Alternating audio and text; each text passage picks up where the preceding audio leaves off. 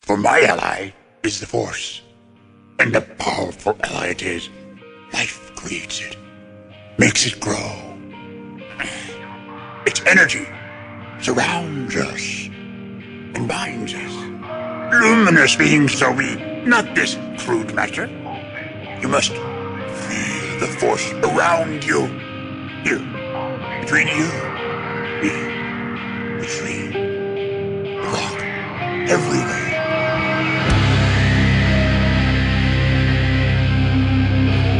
I am a Jedi, like my father before me.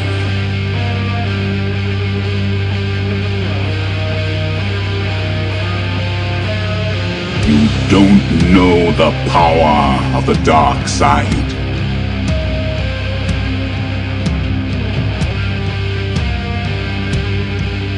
Strike me down, I shall become more powerful than you can possibly imagine.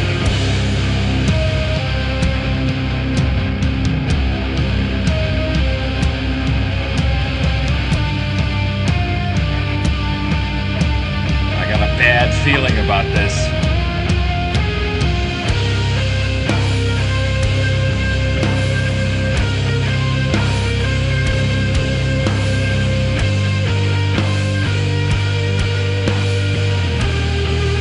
Welcome to episode 75 of Blue Harvest, a Star Wars podcast. I'm your host, Halls Burkhart, And I'm your host, Will Witten.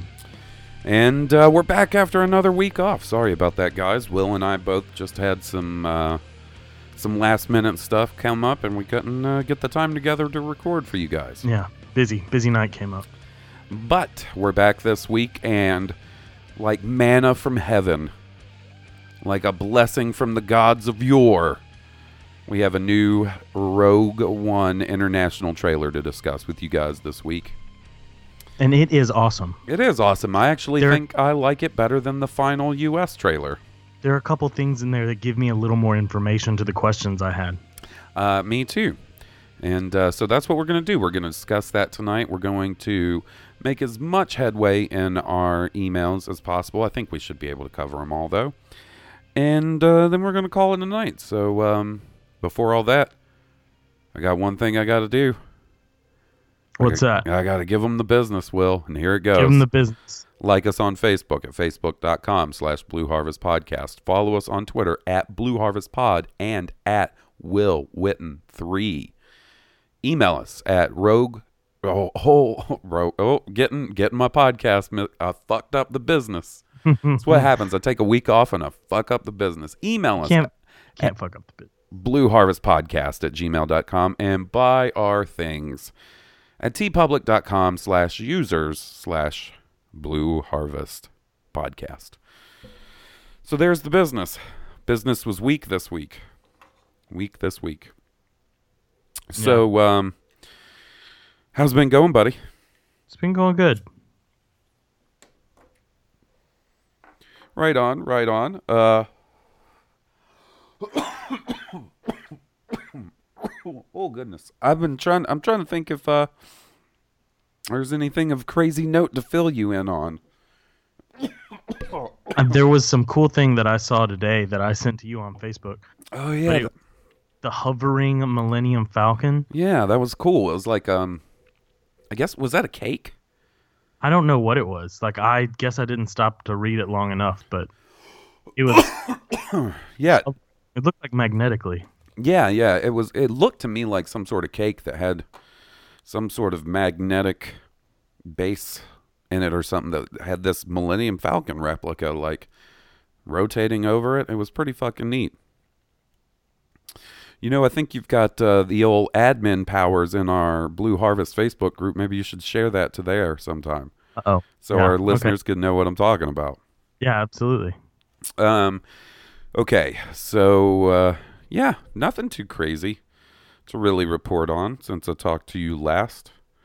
Um, you know, video games and work, podcasting. It's what I do. It's what That's I the do. good life. Um, so what do you say we just cut the chatter and uh, get into this Rogue One trailer? Uh, Let's tackle it. And man, did I need this today. This was a nice little ray of sunshine. So, Right? It makes the day. so uh, what I figure we'll do is I will uh, play it on my end. You'll watch it on your end. Um, we'll hold our comments to the end, and then we'll just give our thoughts. Anything that you uh, picked up that uh, Right on. You know you haven't seen before or whatnot. So uh, I'm gonna hit start now.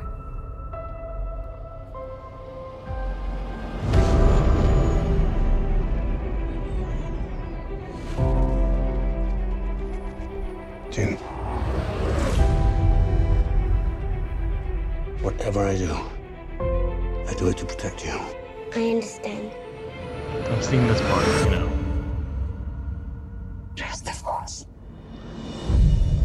Did not see that. No, that is that is new. We have There are a couple the things coded going on there. I'll save it to the end. It indicates that a major weapons test is imminent. We need to know how to destroy it. So why me? The message was sent by your father. They call it the Death Star. We need to capture the planet. If my father built it, we need to find him. If the Empire has this kind of power, what chance do we have? Rebellions are built on hope. I want to help. We'll need a team.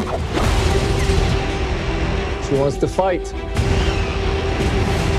There is a 97.6% chance of failure. He means well. Cargo shuttle, what's your call sign? It's, um. Rogue. Rogue One. May the Force be with us.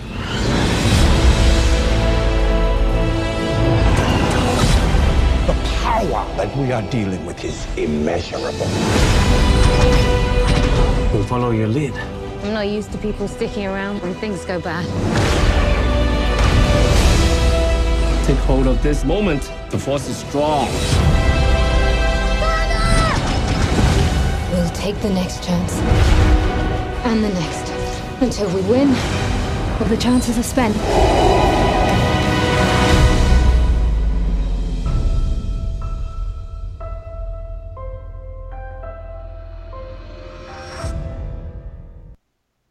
Yeah, fucking yeah. That is awesome. Okay, so uh, what what leaps out to you first seeing this?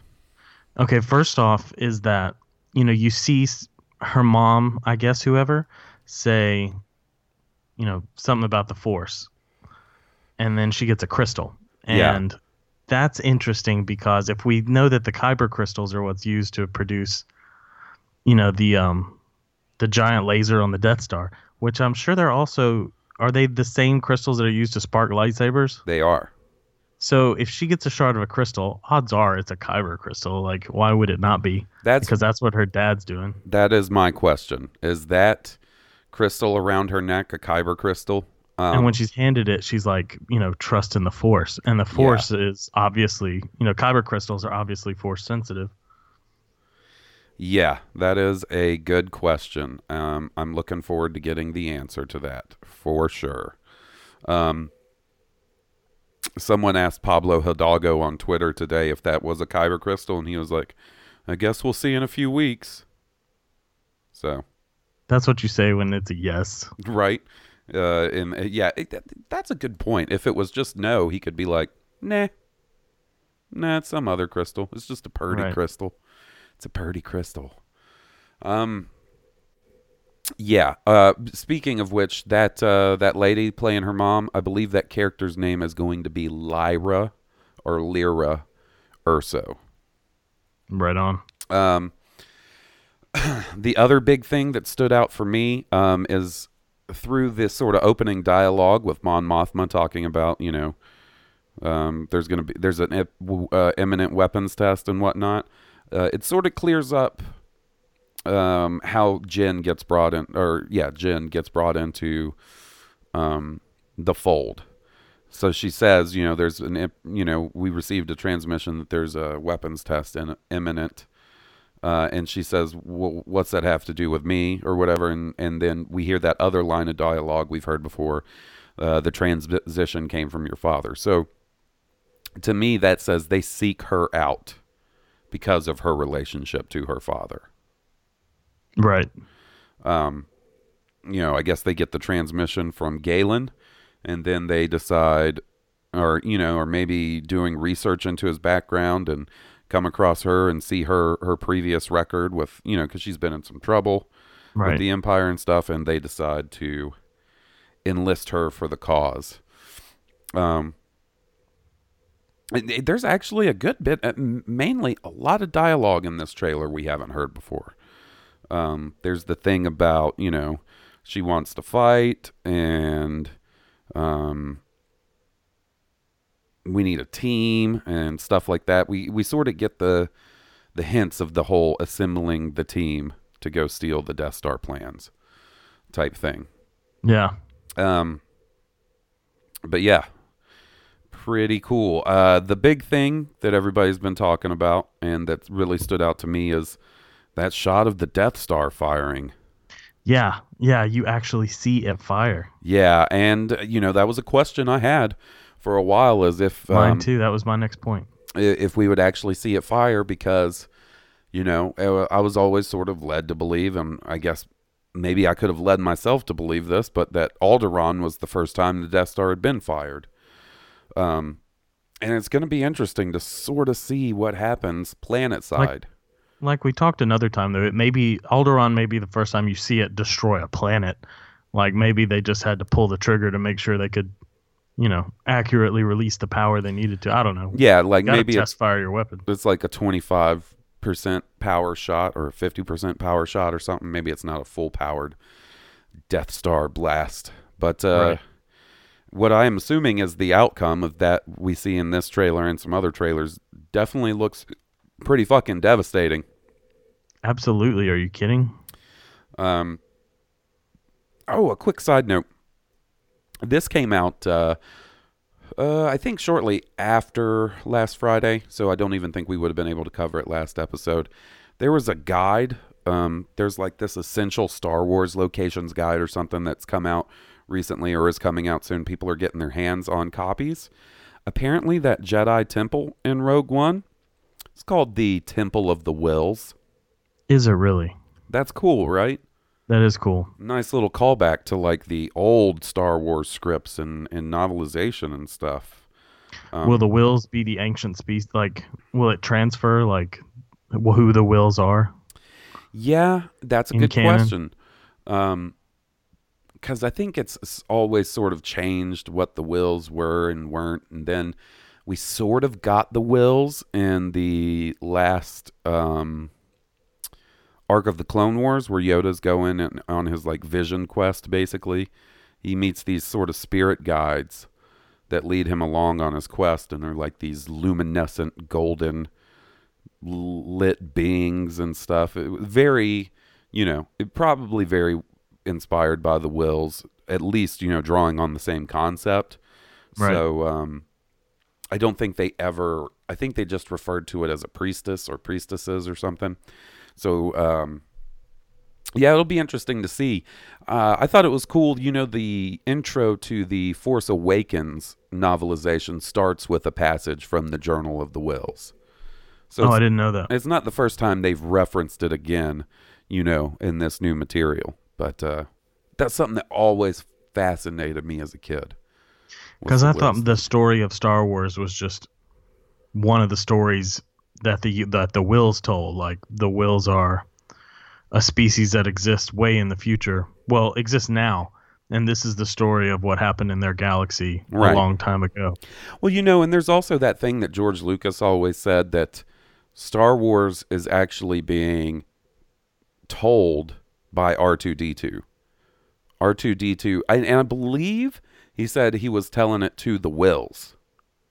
Like, but I can't remember. It's so complicated and and nothing's really ever been nailed down canon wise about that stuff. But you know me, I dig that lore, that weird spiritual Right. force lore and stuff. Um,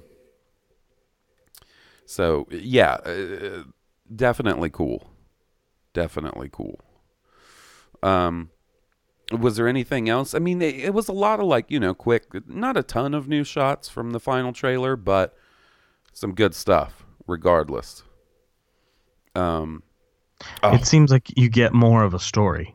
It Yeah. evokes a little more emotion, I guess. Like you, it. I guess there's enough development of what you're told. There's a little story to follow, so you you're just I don't know. It flows very well, and you're glued to it. yeah, yeah, I agree. Um, I we forgot the new shot of Vader.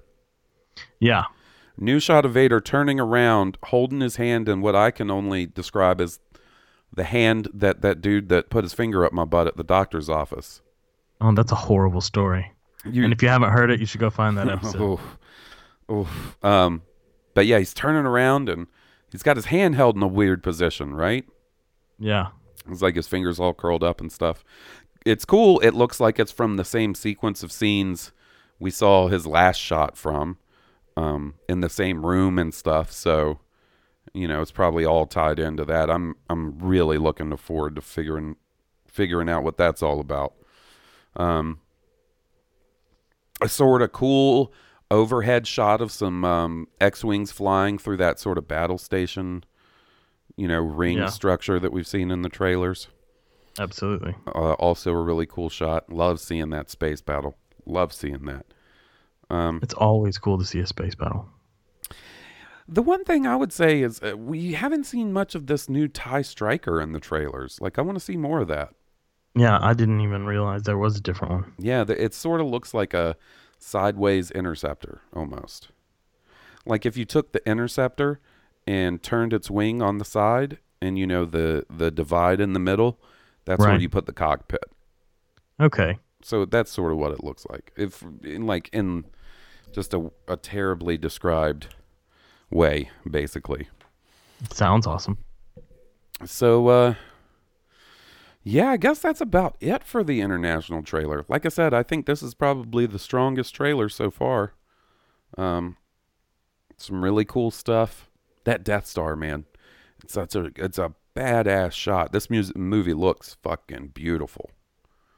Um just anxious to see what that uh that whole Death Star thing is all about.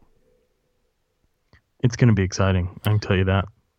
it looks like uh I'm guessing from looking at it right here that it looks like it's probably Jedha that gets blasted with the uh You know, and that's what I would think would make sense. If that's where your spaceport is, and like if that's where you're building, I mean, because it's kind of, I don't know, it looks kind of rocky and like deserty, kind of like a mesa when you see it blow up right at the end. yeah.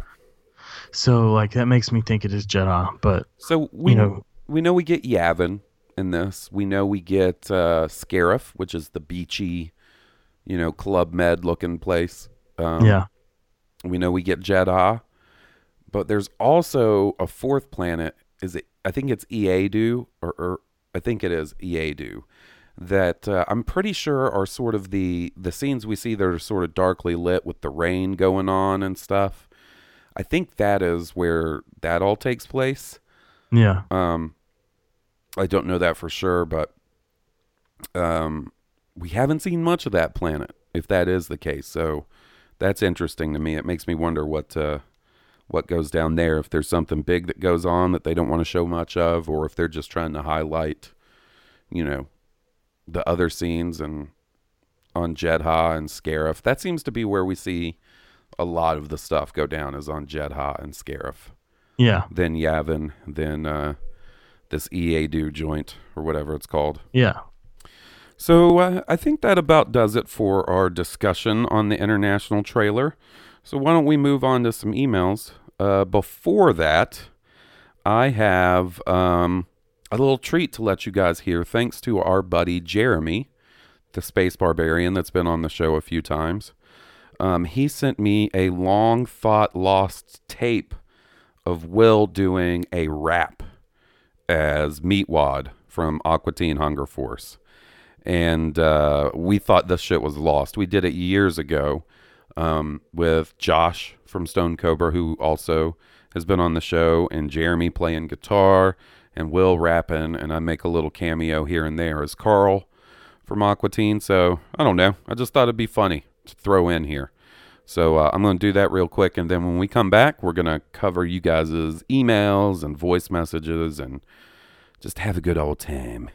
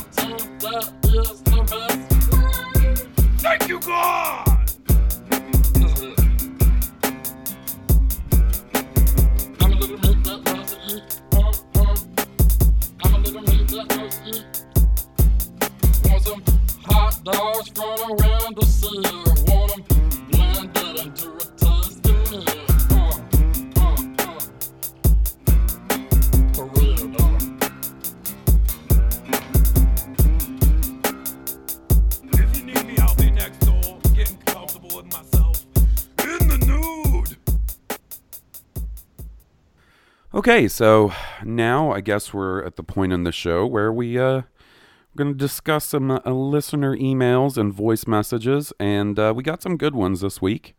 It's one of my favorite parts of the show. Mine too. Um our, our listeners are always there to help us out in the slow weeks and the busy weeks and stuff and we really appreciate it. But first off, we have a very special voice message from a Star Wars luminary an oft discussed person on this podcast, sometimes praised, sometimes derided. And uh, I don't want to spoil it, so I'll just play this for you guys now and let you hear it for yourself. Yes, and hello to the Blue Harvest podcast and all of the excellent Blue Harvest podcast listeners.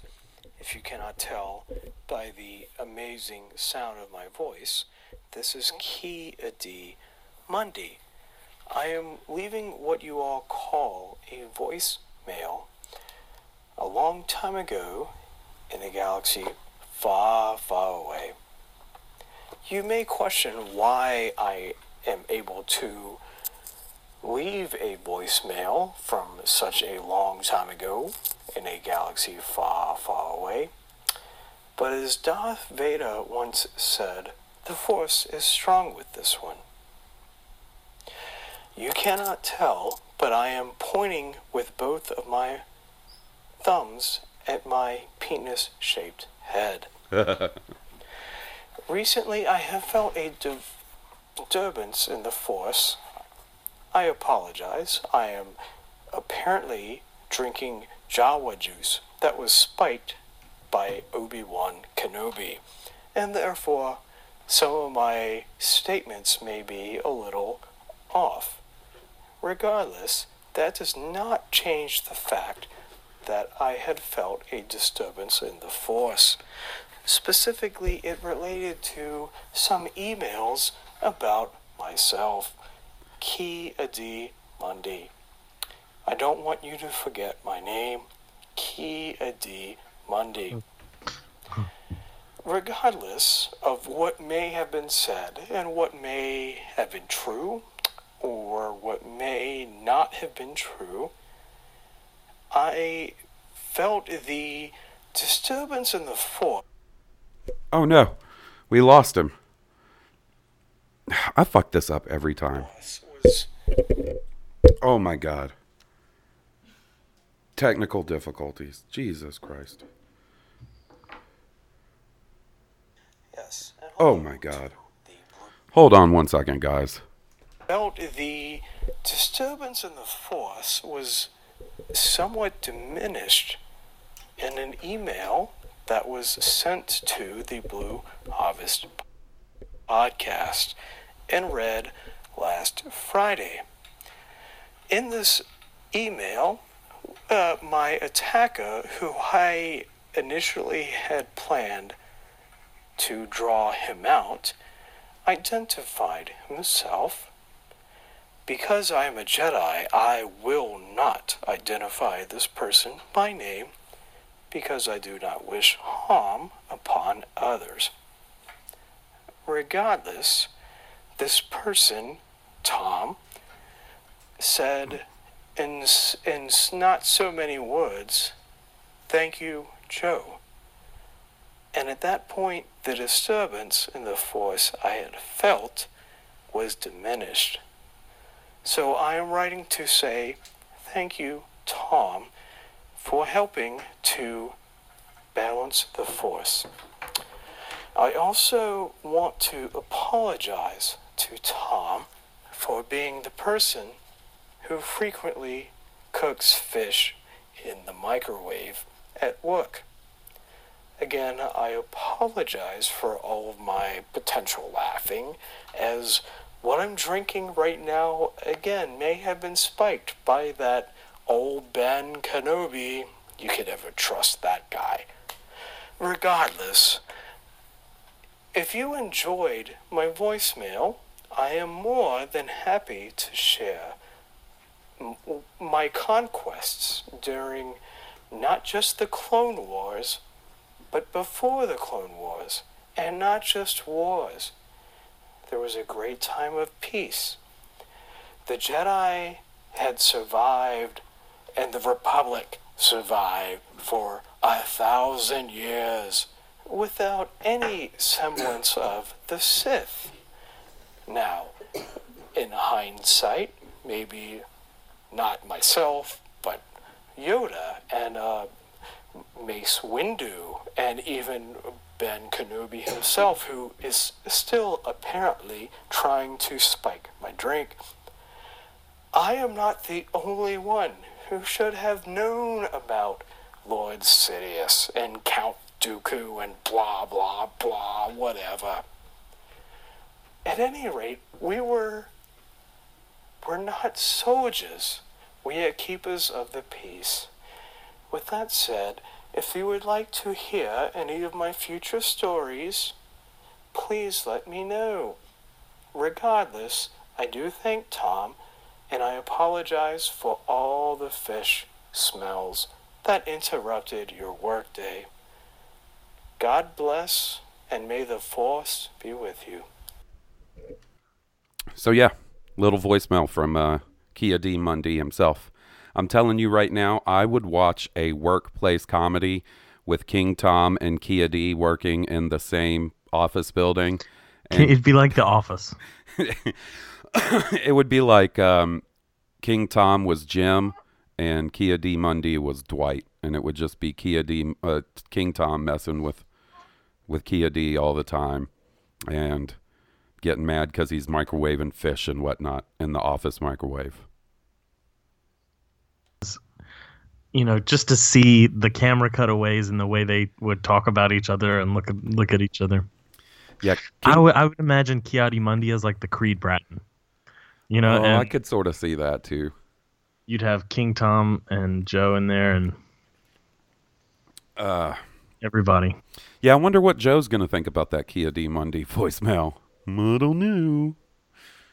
Um, yeah, man, King Tom, King of all times, he was on a a uh, mission on Twitter trying to take down whatever uh, inconsiderate coworker of his kept microwaving fish in the work microwave. Like from raw or like reheated? Uh, I don't know the full details, but I believe reheated. Either way, man, that's you're talking uh, a stinky ass microwave job. Speaking of which, Yeah. so you know, I've been I've been on this diet trying to eat a little healthier, right? Right. So Jesse made me these. I guess you could call them muffins, but they're not really muffins. They're like you cook up some eggs and some veggies and some cheese in a muffin tin in the oven. Yeah. So she made me a whole bunch of them for the week, so I could just reheat those, right? Yeah.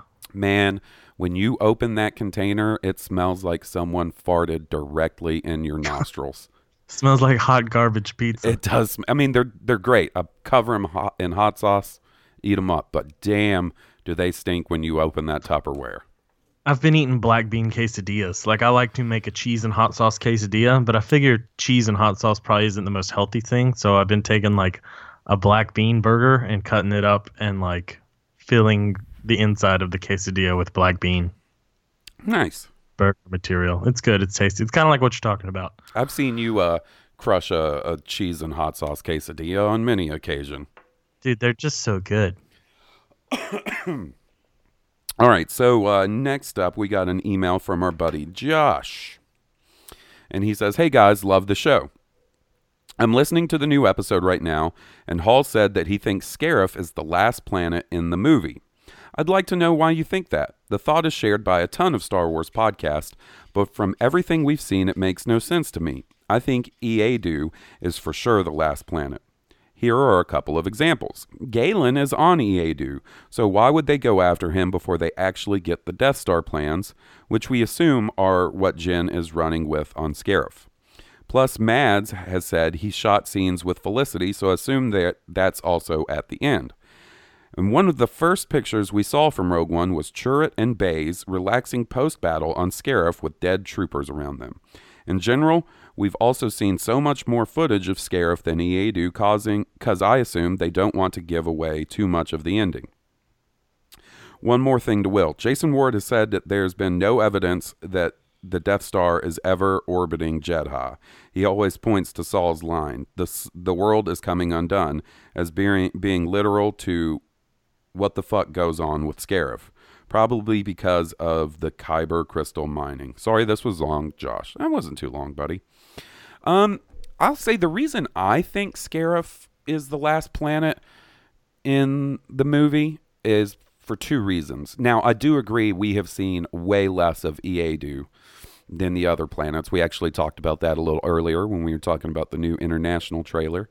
Um, but the fact that like the big AT-AT battle is on, that's where the Imperial Research Facility is.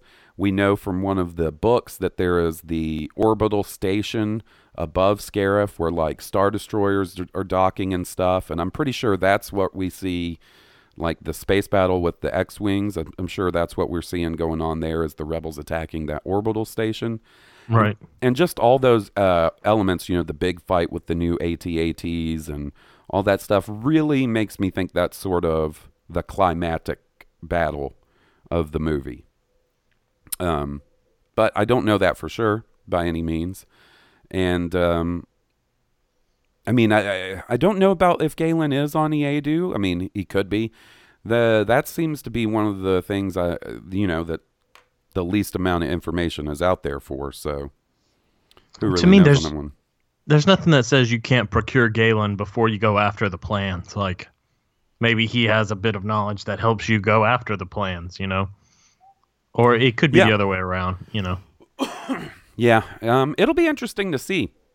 I am interested in, in wondering why we've seen so mu- little of that other planet. If something crazy goes on there, or if or if maybe there's not much that goes on there, so they don't want to give away too much. You know.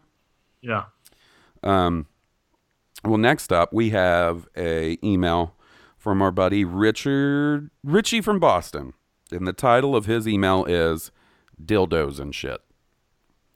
Halls and Oh. Will.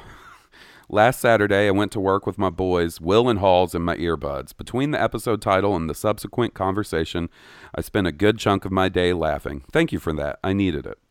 Forward to the next afternoon, and I'm finally rea- relaxing, brewski in hand, watching my beloved New England Patriots, when suddenly I see a large, flesh colored, cylindrical object thrown onto the field.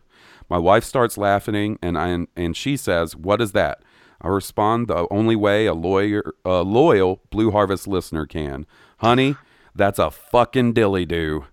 The poor thing didn't know what to make of me as I was giggling my ass off, tears streaming right down my face. Yes, Honey. that's right. The day after listening to Halls talk about dildos on Blue Harvest, some turd from Buffalo goes and throws one on the field during the Pats game. My poor wife knew I was laughing at the fact that there was a dildo on the field, but I think she was more puzzled at my use of the term dilly do. How serendipitous. Richie from Boston. P.S. Yes, I realized I didn't mention Star Wars once. Hey, that's okay. Uh, you know what's what's funny about using that term is that it sounds so much better than the original term. Like your grandmother just decided, I don't like the way that sounds, so we're gonna go ahead and I don't Do know it. If she likes the way dilly do sounds better or she legitimately thinks that's what it's called. I'm pretty sure she legitimately thinks it's called a dilly do. Um, I've got some plans in place. I, I've enlisted the help of a couple of my cousins. I'm going to get some audio of my grandmother talking about dilly doos. So you guys can listen. Uh, you can look forward to that. I'm going to try and maybe line it up around Thanksgiving when we go uh, to Mississippi. Dilly doos and tussie. Dilly doos and tussie, my grandmother's favorite. Yeah, my grandmother loves to talk about. I do, have we ever talked about? She loves to talk about vagina. So one of her catchphrases is, "If you had a sh- uh, pair of shoes made out of tussie, you'd never need another pair because you can't you can't wear them out. you can't wear a tussie out." Talk about a pair of hush puppies. She also told me that uh, I, I believe this is the story of how my mom was conceived. That one day she was bent over waxing the kitchen floor, and my grandfather came at her like a madman from behind. Oh wow. Yeah, so that's you know that's the kind of family I come from. That's the kind of stuff you usually hear your grandma say. Yeah, yeah, yeah. So I think that'll Honey. explain a lot to our listeners. Honey, if uh, if shoes were made out of tussie, you'd never need another pair.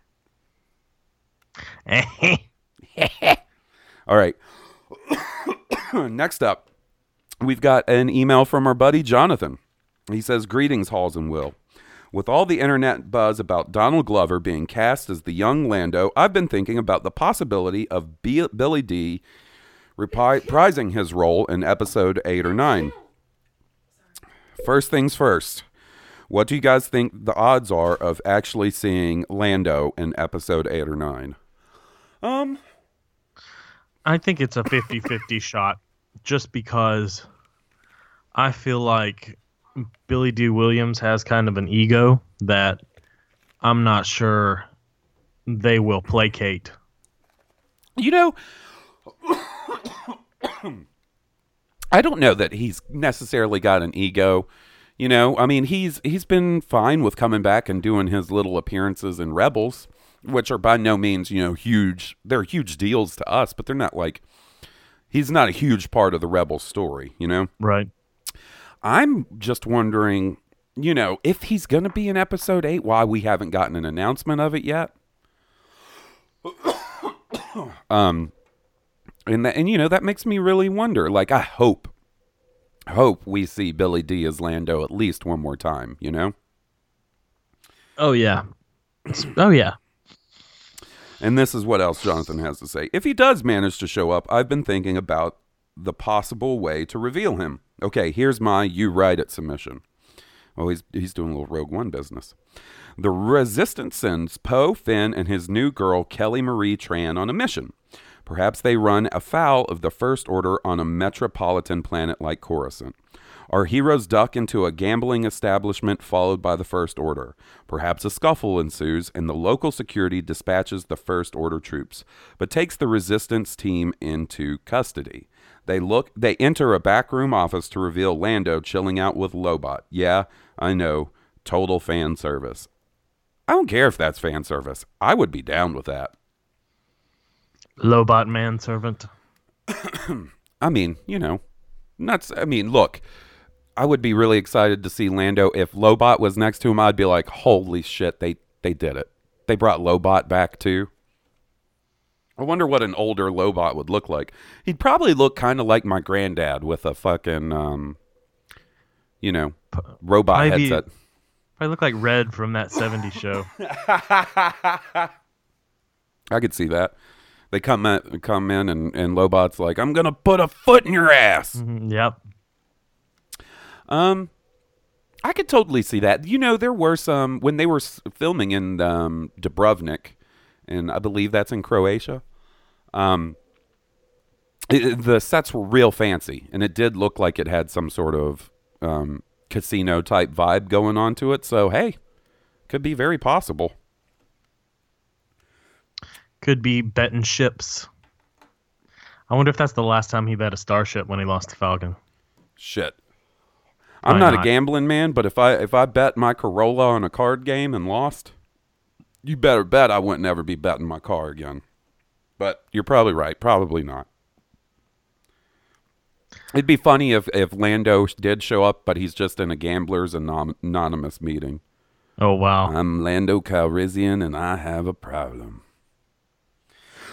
All right, next up we got a email from our buddy Brad. Hey guys, it's been a while. I got behind in all my podcasts, even the ones I listen to as soon as they release, like this one. I was going to write this email to let you to let you know the making fun of Batman vs Superman has been on point because usually I give you immediate feedback for that over Twitter. However, I noticed a reoccurring topic on this pod and other podcasts. That is the reaction to the canon comics. They are mostly negative, and even the sort of positive people things people things people say, uh, like it's more comic booky than Star Wars, but that's okay because it's a comic book. Well, fuck that. This is fucking this. Hold on, this fucking loser writing this email. Wait, well, fuck that. This fucking loser writing this email reads m- minimum 50 comics a month, sometimes getting over 100. Which begs the question who are these things for? I can't stand them. Star Wars people are mostly negative about them. Eventually, people are going to break and not care about consuming all the canon if they have to sit through garbage. Sorry about the rant, but I don't want people who only read the Star Wars cam- comics to think all comics are like that. Keep being a dope as fuck, Brad. Thanks, buddy. Thanks, buddy. Brad. Um, I I actually need to converse with Brad about this topic a little bit because, as you know, you and I are both uh, fairly big comic fans, and We it- are. It has been a long time since I've read regularly. I got back to reading regularly when the Star Wars comics start started, but um, I sort of fell off, you know, and haven't Yeah, read one in a while. And um, back in the day, man, my two jams were Spider Man. I got all the Spider Man titles Amazing Spider Man, Peter Parker Spider Man, just Spider Man. All the X Men titles X Men, Uncanny X Men, X Force, Generation X, X Factor, Wolverine, you name it, right? Yeah. But uh, a couple years ago, they did that goofy ass Spider Man storyline, uh, One More Day, when they got rid of him and Mary Jane's marriage and went back and did all that time changing bullshit. And I gave up on Spider Man then and haven't read since. Um, which is Shane because he's my favorite. And uh, I wonder if it's gotten any better.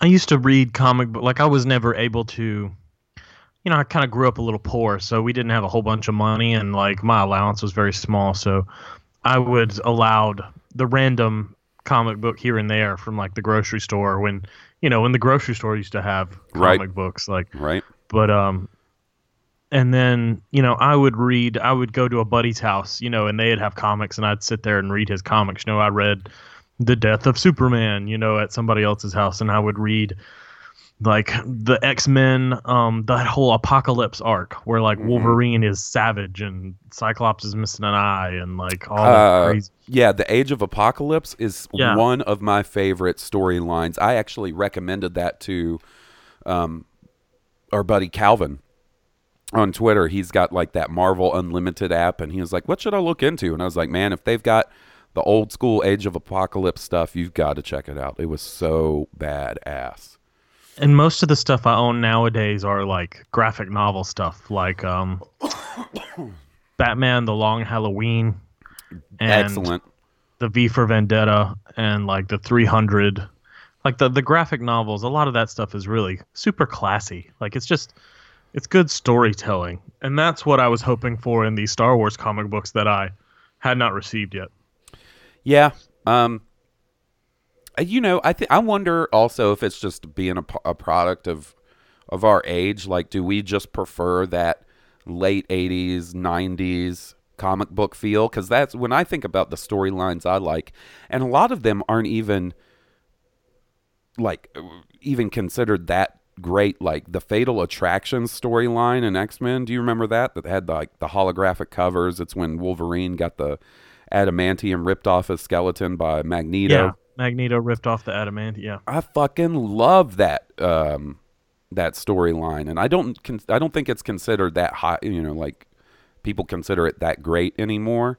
Um, like you mentioned, Death of Superman, Knightfall, Batman Knightfall, and Knight's Quest, and all that stuff. Loved that as a kid, man. Um, Yeah. So you know, it, it just may be a uh, product of the time, like you know they they they go and reboot the universe and do new 52 and all new marvel and all this stuff every couple of years now and one of the things that that really drew me in as a kid about comics was like the sense of continuity you know what i Yeah. mean like there Yeah. was history like i may not know it all and i may not have read them all but i could read the back of my fucking marvel and dc trading cards and get some backstory and it was a good time and, and I, I just don't like to see them sort of retool the continuity that much i know why they do it because it makes it harder for new list, uh, readers you know to jump on but but they're not getting a whole bunch of new readers. yeah i, I don't know this um this dc rebirth thing they're doing now which i think is basically their newest sort of reboot is doing really well you know That's good. i'm not hearing great things about marvel in general lately but that could just be people bitching. I need to ask Brad. I need to see if he reads X Men or Spider Man or Batman. Those were my Well, I big think- three.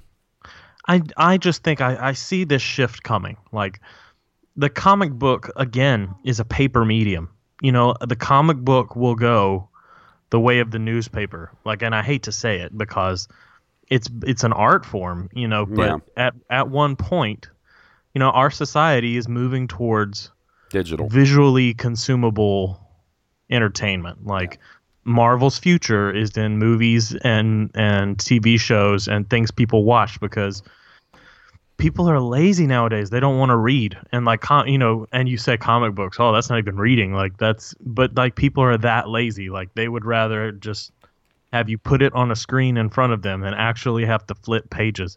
And that's sad because some of the most beautiful artwork that I've ever Oh seen in my life and that I tried to emulate, you know, as a kid growing up. I was really big into drawing. I still draw like and that was from comic books, dude. Just some of the great art that I saw in comic books and tried to emulate is priceless. You know, shaped me as an artist. And I fear losing that more than anything. Yeah, and and you know, one of my holy grails of collecting would be to get some original um, artwork from some of my favorite comic book artists. And it's not cheap, but one day um, I'd love some Mark Bagley Ultimate Spider-Man artwork. That's what I'll say. Like when when Marvel was doing their Ultimate line of books, Ultimate Spider-Man was excellent for a good long while, and it was a reboot of sorts. You know, it took place in a their separate universe or whatever. But man, I would say I stuck through it. I probably have the first hundred or so issues, and I really dug it. And and what was interesting is, um, not so much anymore, but at the time, the movies that were being made and stuff, a lot of them were influenced by the the ultimate version of Wow. their comics and stuff. But you know, it just sucks because something I do like so much reading and collecting comics. That's the one thing that I don't think it'll keep the print comic alive forever, but the collectible value and the collector market will keep comic books being printed for longer than, you know, most people might imagine, you know? That's true. Yeah. because you know uh, I'm I'm not one to hate on reading a comic digitally at all. Like because I, I like the way they do it, where it zooms in on the panels and and you can Oh, flip yeah. through it and stuff, and you can like really like uh, pinch and zoom in on on the artwork and get all the detail. I think that's neat, but it's there's just something not as cool when you're not cracking that actual comic book and reading it and checking and out for the art. comic book collectors, like those are quality. You know, Yeah. there's this there's this guy in Tupelo here at the flea market that's got you know bins of comics, and I'm like, Jesus, I need to research on what's most valuable and just go in there and be like, look, I want this, this, this, and this, and I'll give you a twenty dollar bill, like, because you know I'm sure he knows a lot, but Yeah, um, sometimes I don't think he knows all of what he's got there. Jesse and I are going to hit up the Tannehill flea market here in town, not this weekend, but next weekend. And I am going to be searching for a few things. I'm going to be searching for some Star Wars stuff, vintage NES games. That's something I think I'm going to get into.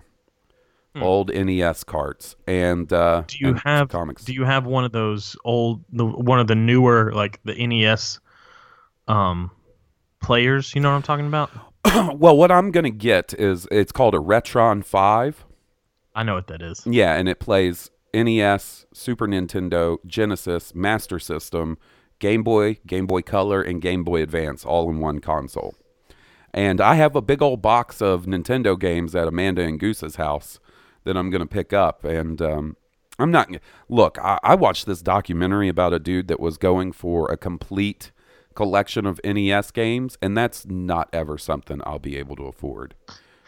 Dude, my parents sold my stuff at a flea at, at like, you know, sold my stuff at, Like you know, a- a garage sale. Yeah.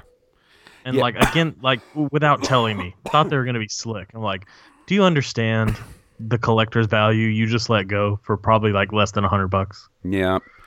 Yep, it's a shame. I lost all my old Nintendo games in the house fire and um, got some of them back in the early 90s, like around the time eBay was really first getting started. I went back and got some of my favorites again and stuff.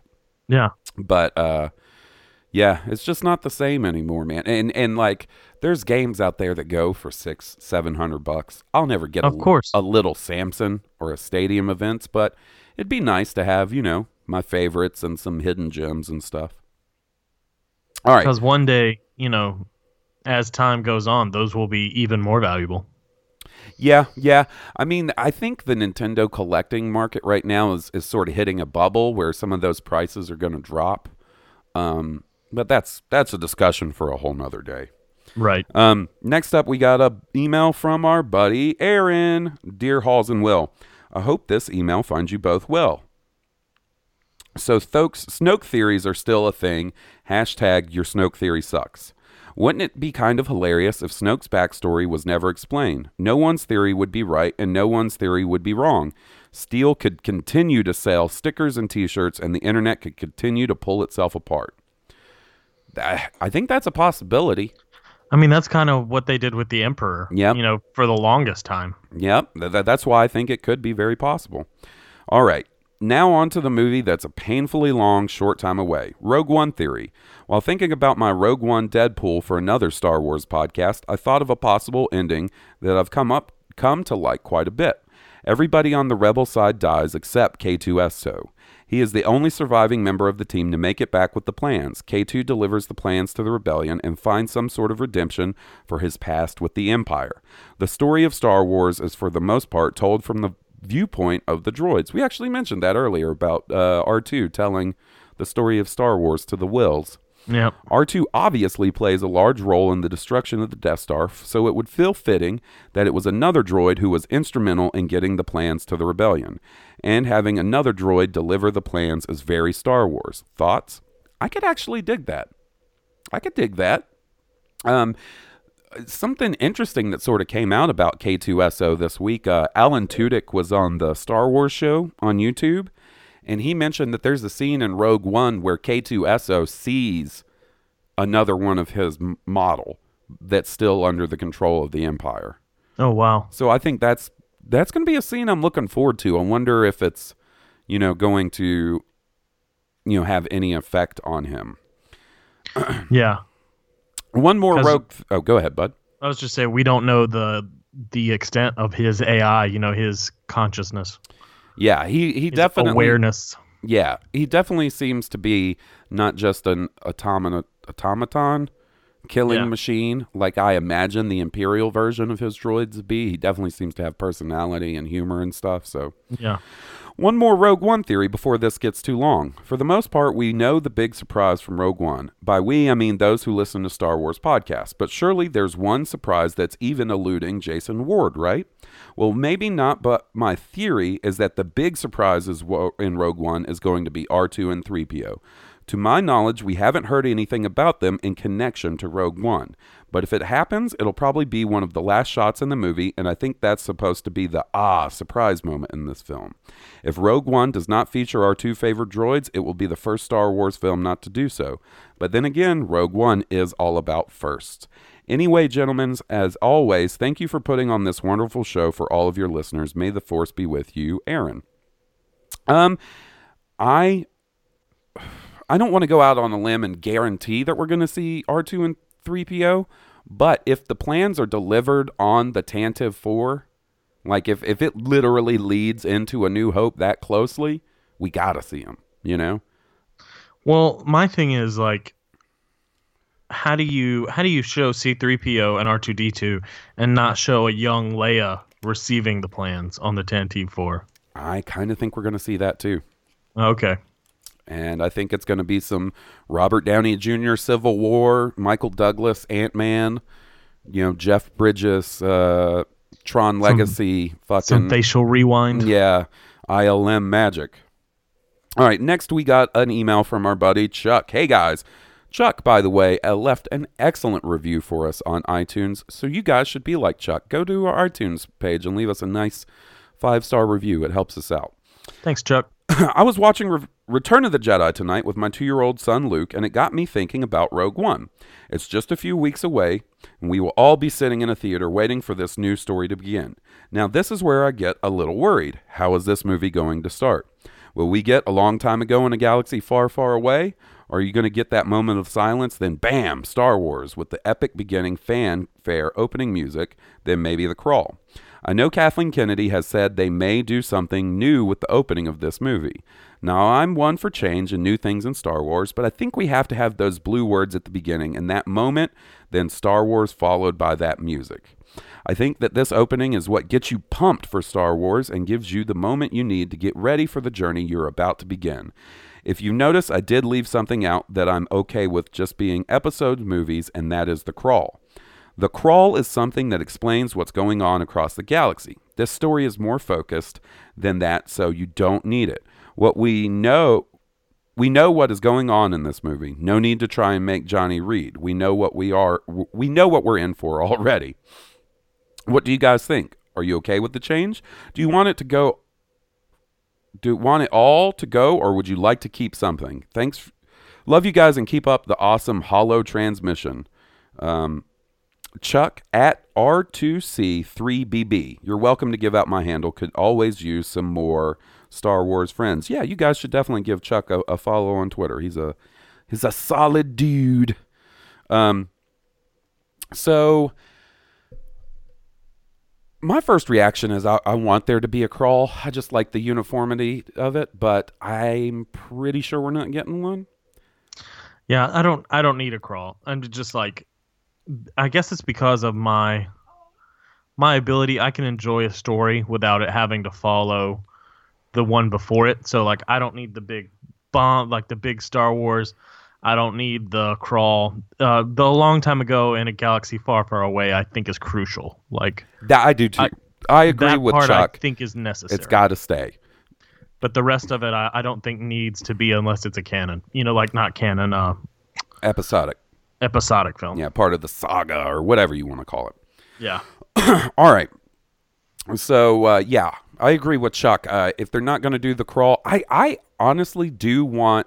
See, the thing is, is can you do the Star Wars logo without the theme Without song? the crawl, right? Right, with the theme song without the crawl. That's a, it's a tough question. That's interesting. I never thought about that. Like I kind of have come to terms with the fact that we may not have an opening crawl. And I've always said that the reason I think the opening crawl is a good idea is because for people that are still confused when they go to the theater about where this is set in the Star Wars timeline, that's an easy way to suss it out for them, you know. But Yeah. you know, that's also me not giving people enough benefit of the doubt, I guess, or whatever. Um, but yeah, can you do the Star Wars logo and the theme song without a crawl? I don't know. I don't know. All right. So we got one more email and one more voice message. Uh, our next email is from our buddy Luke, the professional pu- Funko Pop collector. Nice. Will and Halls. Had it not been for the awesome international Rogue One trailer, I don't think I could have found anything worth talking about during the worst election week ever. I've been solidly depressed for the last two days, but this trailer brightened up the world just a little bit, so let's talk about it. Once again, I can't say enough about the gorgeous cinematography in the film. I agree. This this movie looks amazing visually. The shot of the Death Star blasting Jedha, Independence Day style, was not only epic but strikingly beautiful. If there's one thing Gareth Edwards understands, it's the value of scale and composition. The shot of Jyn getting the crystal from her mom. Are you thinking cro- Kyber crystal or just a special gift from her mom? We discussed that. I don't know. We did. I'm leaning Kyber crystal. Yeah, to me, it doesn't make sense to have a crystal that's not a kyber crystal.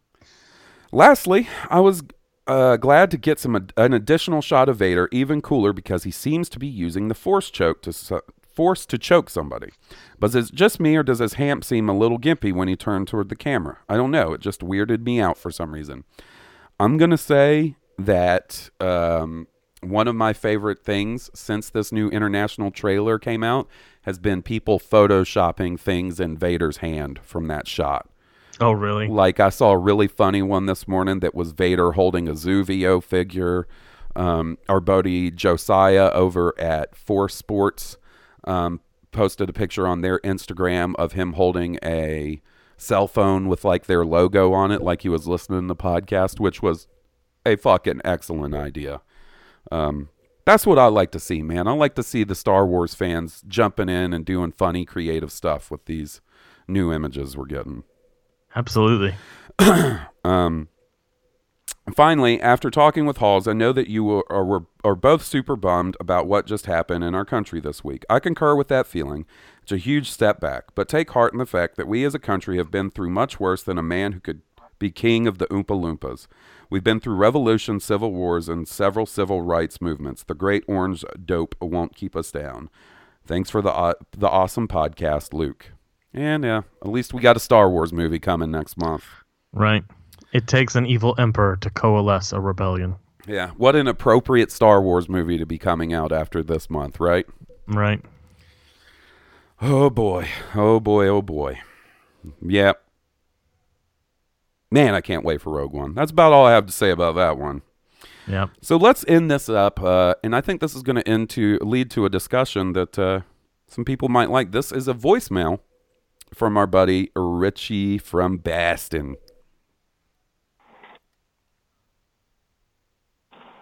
What's up, Blue Harvest Brothers? Hey, this is Richie. Um, so, I had a shitty fucking day today. And, uh, plus yesterday I did a service on a new construction project that was pretty, pretty fucking beefy. I, you know, I, I was proud of it when I left. And the, the GC approved of the location and everything. Then he calls me up today and says, hey, by the way, I don't like it. I want you to change it. So I'm like, what the fuck? I, I got to do this fucking thing twice? So I'm stammering around, throwing things, having a temper tantrum because this fucking butt plug made me change the service on the side of this house, I was listening to some talk about some Zabrak butthole, and I, I gotta tell you, that made me laugh hysterically. It was just just a little something. I'm glad Rogue One didn't delve into it too much because honestly, we need that walking carpet, ass crusher, Will Witten to give some expert testimony on Zabrak butthole. So that's what I want to hear. I want to hear what Will has to say about it. Look forward to hearing it. Take care, guys. So, did you hear that, buddy? You go first. Okay. So, on uh, Rogue One this week, we were discussing with Steele, who was nice enough to come on and be on the show. Um, Right. Steele is not a huge fan of the fact that uh, Darth Maul is still alive. And I, I definitely understand his reasonings. The dude did get cut in half. Um, and I'll be honest, when it first happened, I was not super stoked about the idea either for many of the same reasons. Like it sort of takes away from any other death in Star Wars. Because, like, at this point, if we say somebody die, can we just be like, well, Darth Maul survived and he gotten cut in half? Surely Han is still alive, you know? Yeah, it kind of comic book style brought someone back from the dead. But I, on the other hand, I feel the stories that they did with Darth Maul after bringing him back, especially in Clone Wars, sort of made it worth it, you know? So Yeah. it's it's sort of a double edged sword. Uh, but while we were discussing this, I mentioned, like you know, Johnny brought up, well, you know, a, a, a lightsaber cauterizes wounds, so you know maybe that's how he survived. But my question is, if you get cut in half at the waist, how are you going to take a poop the rest of your life? Darth Maul doesn't have a butthole anymore. He doesn't have a Well- pee hole. Think about Okay. it. Think about all of the necessary bodily functions that operate from your belly button down. And Darth Maul ain't got none of that. Okay, so scientifically and medically, let's say And well, hold on. Uh, uh, so Steele was like, "Oh, I don't want to be on a podcast that talks about this." So you know, fair enough. He's just giving us a little shit and whatnot. Um, but uh, Johnny brought up the fact maybe Zabrak's buttholes aren't where our buttholes are. Who knows? Um, now you take it from here, buddy. you know, okay, so scientifically and medically, okay, yeah, it does cauterize, and but that stops you from bleeding. That also stops anything else from flowing. But you know, you could go back in and open up those pathways. Like you could basically surgically remove the cauterized layer, and things would open right back up and you know start bleeding again. You would have to have the technology to to stop that, and then you would uh, you know you'd have to bas- basically create a system to function with all the rest of that stuff. Like there would be a system to catch waste, and there would be you know whatever organs were down there. But you know, for the most part, from the waist down, it's as far as I know, it's just like waste disposal and legs. Yeah, and, and we know he got those sweet ass robot legs. Um, So the rest is torso. You know, that's where your vital organs are. My thing, you know, the thing to me is like, how long can you survive with half of your body cut off and cauterized? Like, not long, right? Yeah, like that's that's my that's my like I can see. Okay, you live in the future where you could rig, rig something up. My thing is, who found him, and you know, right, right. RoboCopped him. Um, maybe he's just got a robo butthole. I'm sure it's all part of the machine. My theory is, you know, uh, uh, Mother Talzin, the uh, Dathomiri witch or whatever that helped bring him back. I Yeah. think she just uses that green Sith fire magic to burn up his poo. You know what I'm saying? Yeah, forevermore, San Giannato. Forevermore, Sanchianados. Yeah. Um, yeah. And, you know, I'm 100% sure when Dave Filoni and George Lucas were sitting in the Lucasfilm offices, like, oh, we're- we're going to bring uh, Darth Maul back. They weren't like, mm, but what about his butthole? yeah, no one was like, I have a question, George. Where does the poop go? Jo- uh, Jesse is going bananas here. She keeps telling me he's got a colostomy bag. But I'm telling you, I've seen Darth Maul post no butthole. And uh, he's had his shirt off, and I didn't see any colostomy bag. My question is do you think Darth Maul's butthole was tattooed like the rest of him? Had Only if you're a real Sith. Only if you're. That was the final tattoo he got. Like he got his whole body tattooed. He was fucking training with Sidious, and he was like, Well, my apprentice, now is time for your final test. We shall tattoo your butthole. You will know the meaning of real pain and suffering. poor, poor uh, Darth Maul was fucking on his back with his legs up in the air like he was having his diaper changed. And about that's that's the only reason he's so resentful of the Sith. yeah. I got my butthole tattooed for you guys. Maybe in Rebels, when he said he was searching for hope, he was like, I hope I can get a new butthole. God damn, this sucks. My stomach hurts. I ain't eaten anything in 20 years, y'all. Oh man.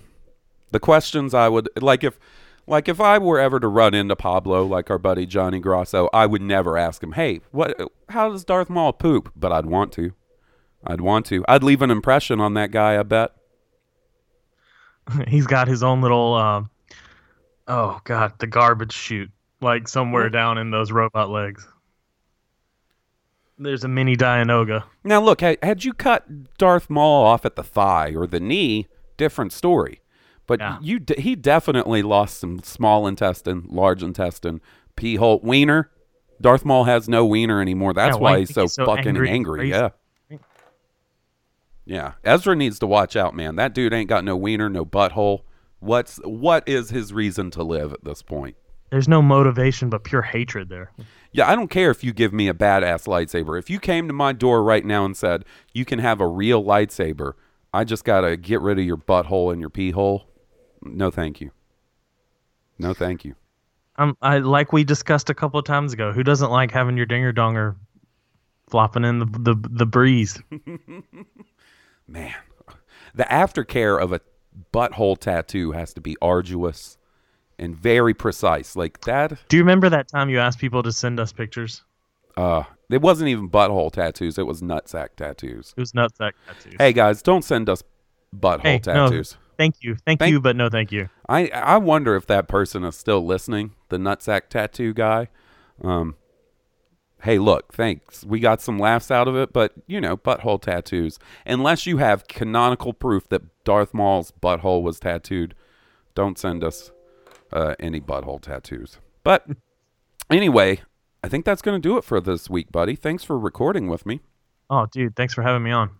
Um, we will do our best not to miss uh, any more episodes for you guys. It could happen here and there. Will is a busy guy. I'm a busy guy. We're going into a very busy season for friends and family with the holidays. But uh, even if I have to get on sometime and crank out a haul solo, I'll try to make sure you guys uh, have a show to listen to. Um, if you guys I want, will.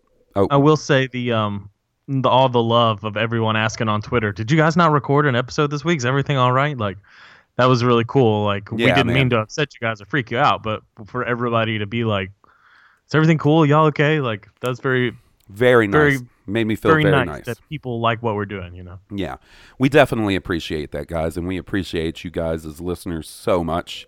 Uh, if St- Steele, if you're listening to this episode, sorry about the butthole talk, buddy, but I was primed and ready to talk about some butthole on Rogue One, and But fair enough. This is that show. Like you don't want to be on the show that talks about you know Darth Maul butthole, but this is the show for Darth Maul butthole. no, Steele doesn't want to be on that, but he'll come on our show, and I'll fucking blow his appearance by just asking him- him about Australian spiders for 30 minutes. Good day, mate. And that lose a good opportunity have a kick-ass dude on for me to just be like, "Oh, I'm scared of spiders. What are spiders like in Australia?" Jeez, still kicking myself about that one. They're But- giant. They kill you. live and learn. Uh, if you guys want to support the band who supports us by letting us use their music for their theme song, check them out. They are Stoned Cobra, and you can get their album on iTunes, Spotify, and at stonedcobra.bandcamp.com. They are excellent friends to us, excellent friends to the podcast, and we would love for you to support them. Uh, if you want to buy our stuff, you can at teepublic slash dot com slash user slash blue harvest podcast and follow us on Twitter. Leave us five star reviews on iTunes and whatnot. So, for Blue Harvest, a Star Wars podcast, I'm your host. Oh, before we go, quick shout out to our good buddy Goose Payne. His birthday is tomorrow, the 13th. Happy Ooh, birthday, Goose, buddy. Goose. One of my favorite people in the world. You guys should hit him up on Twitter with some birthday messages. Maybe have a bologna Big Mac in his honor. Well, anyway, for Blue Harvest, a Star Wars podcast, I'm your host, Halls Burkhart. And I'm your host, Will Witten. May the Force be with you. May the force be with all of you. May the force be with us. As I walk on through this wicked world, searching for light in the darkness of insanity, I ask myself, is all hope lost? We're on the pain and hatred and misery. And each time I feel like this inside There's one thing I wanna know. What's so funny about peace, love and understanding? What's so funny about peace, love and understanding?